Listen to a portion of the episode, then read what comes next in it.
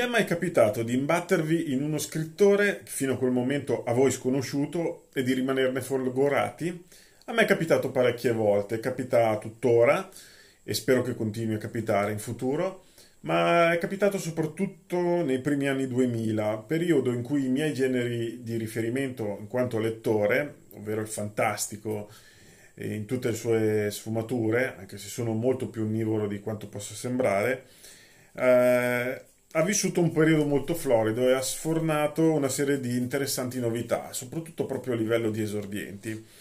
Visto che affermo spesso, e credo di avere ragione, che ci sono troppi pochi feedback riguardo a libri ed ebook, non mancano gli spazi per farli, partendo da Amazon in sede di recensioni, dai social, da YouTube, dai podcast. Manca forse un po' la voglia, perché siamo diventati un po' tutti pigri, di lasciare due righe di apprezzamento per qualcosa che ci è piaciuto. E visto che io credo che manchi proprio, ho pensato di rimediare. Sto già rimediando parzialmente grazie a Telegram, in cui segnalo le mie letture più recenti che ritengo interessanti e ritengo che potrebbero piacere anche a voi.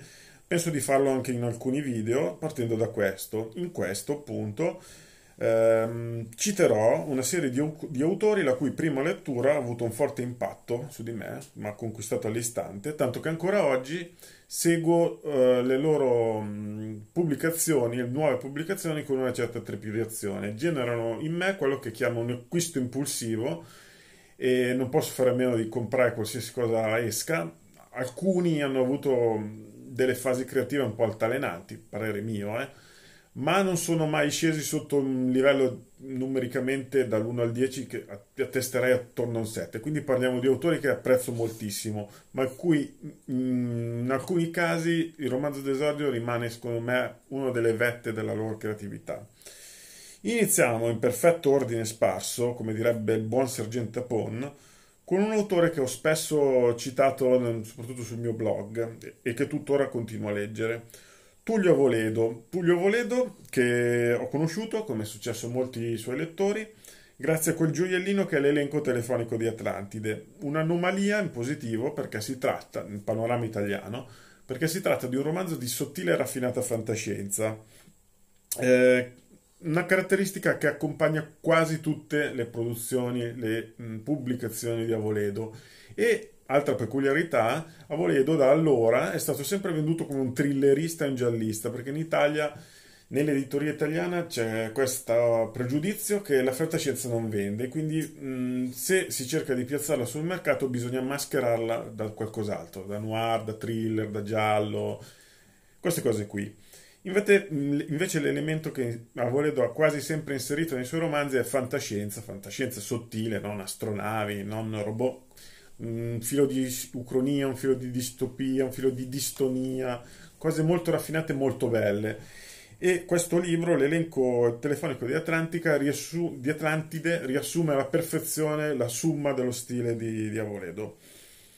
Proseguiamo poi citando il diciottesimo vampiro che ho scoperto, di Claudio Vergnani, attenzione che ho scoperto casualmente, lo ricordo benissimo, in una pausa pranzo trascorsa in Feltrinelli in cui ho sfogliato questo libro di vampiri senza aspettarmi nulla. Credevo fosse il solito romanzetto che andava di moda, che va di moda ancora tutt'oggi, young adult con vampiri innamorati dalle emozioni facili, e che romanzi che non mi piacciono, hanno il loro pubblico, a me non piacciono. Invece ho scoperto un romanzo molto duro, di disperazione, con protagonisti un, un gruppo di cacciatori di vampiri prevalentemente perdenti, ma anche un libro di humor nero riuscitissimo che maschera mh, diversi elementi di filosofia, chiamiamola così filosofia, sì, non è forse il termine esatto, ma rende l'idea, mascherato appunto uh, nell'horror, nel sarcasmo e comunque senza mai rifiutare eh, la sua essenza più vera, ovvero quel mostruoso che a volte può essere metafora del reale, che Vergnani ha usato anche in questo senso, ma che è, è ehm, soprattutto appunto horror che può piacere anche a chi non cerca la metafora ma chi cerca avventura, azione, mostri eccetera eccetera. Insomma un, un romanzo d'esordio secondo me perfetto che ha più piani di lettura che ha avuto diversi seguiti eh, che io ho letto, ma il romanzo di Vergio lo trovo superiore al resto della trilogia, pur bella, e ve lo consiglio assolutamente. So che esiste una nuova edizione pubblicata da poco, un anno, forse un anno e mezzo, mh, mm, con un nuovo titolo che è Grimyank, pubblicata da Acheron Books, versione riveduta e corretta, che vi metto, link, vi metto il link in descrizione e quindi se volete recuperarlo vi consiglio di partire ovviamente da questa nuova edizione. Sempre parlando di horror, non posso fare a meno di ricordare il mio primo incontro letterario con Samuel Marolla, autore e ora anche editore, sempre di Acheron Book, giuro che non lavoro per Acheron, autore milanese come me, mh, mm, amante e conoscitore del fantastico, nato come me eh, con la cultura pop degli anni Ottanta e autore che si è proposto attraverso un'antologia di racconti, Malarazza, che venne proposta da una collana dei Diccola di Mondadore, Epix, che non esiste più purtroppo. Eh, al momento mi sembrò una scelta strana, perché mi sembrava strano che un autore sconosciuto venisse mh, proposto attraverso appunto un'antologia di racconti che, come si sa, come è noto, vende generalmente meno dei romanzi. Tuttavia, leggendoli ho capito perché, il perché di questa scelta, perché sono racconti eccezionali, sono racconti horror weird, con piccole incursioni nella fantascienza, genere che poi Marolla ha parzialmente abbandonato, e sono in prevalente contesto milanese lombardo. Racconti che anche a più riletture, cosa che ho fatto, si sono rivelati e si rivelano dei gioiellini di stile di trama e che mi hanno fatto innamorare di Marolla in quanto autore. Purtroppo Malarazza credo sia introvabile o quasi, se non nell'usato, e se vi capita sotto mano, se lo vedete, compratelo, poi mi ringrazierete con calma. Eh, ancora horror. Doppia citazione per due autori di cui ho già parlato in uno dei miei primi video, entrambi piemontesi, entrambi abili narratori del perturbante. Parlo di eh, Fabrizio Borgio, conosciuto grazie al romanzo Masche, di cui ho re- parlato sul mio blog, ma che cito volentieri un'altra volta, e Luigi Musolino, anche lui citato in diverse altre mie piattaforme, blog compreso, conosciuto grazie a, Bia- a Bialere Storie di Idrasca. Il primo è un romanzo, il secondo una raccolta di racconti che definirei di gotico rurale.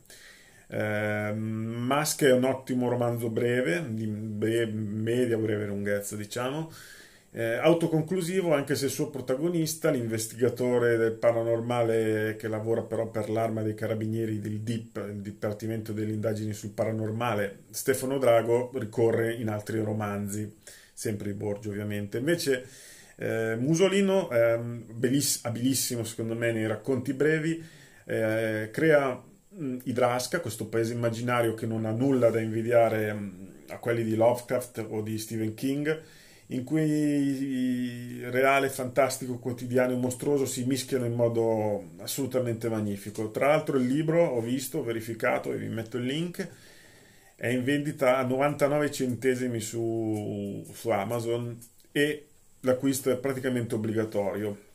Fidatevi. Chiudo, sicuro di dimenticare molti altri autori che mi hanno colpito primo impatto, magari rimedierò ripensandoci con calma, citando La ragazza dei miei sogni di Francesco Dimitri, un urban fantasy maturo, romano, struggente a suo modo, senza mai essere però melenso. Anch'esso l'ho riletto, l'ho riletto due volte, quindi siamo a tre letture, ma nessuna, devo dire, è stata intensa come la prima lettura, forse perché mm, mi ha colto in un momento emotivo e sentimentale cui, mh, mm, che mi ha permesso cioè di, di, identificarmi molto nella storia narrata. Una storia appunto di urban fantasy, ma dimenticatevi l'urban fantasy young adult a cui forse siete vostro malgrado abituati. È qualcosa di diverso che spazia molto verso l'horror e che vi consiglio sicuramente di leggere, anche se sono passati diversi anni dalla sua prima pubblicazione. È ancora attualissimo e ancora bellissimo, a mio parere. Questi sono i miei autori. Vi metto tutti i link, ve l'ho già detto. Spero che abbiate già letto qualcosa di questi titoli, altrimenti vi consiglio di recuperarli tutti, tranne appunto l'introito e Malarazza, che eh, costituirà una bella caccia al tesoro per gli appassionati. Vi lascio con la stessa domanda, quali sono gli autori che vi hanno colpito, essendo per voi dei perfetti sconosciuti, a una prima lettura magari anche casuale? Fatemi i nomi, citateli nei commenti, mettete pure i link, non mi spavento nei link, anzi sono un, dottor, un lettore molto ghiotto e non mi spaventano nemmeno le novità. Quindi sbizzarritevi e spero, spero di avervi dato dei buoni spunti di lettura. Ah, seguitemi su Telegram se vi va, perché qui in questo caso gli aggiornamenti quotidiani su titoli nuovi, soprattutto da leggere e da comprare, non mancano mai ultimamente, in questo ultimo periodo di mia attività. A prestissimo e grazie dell'attenzione.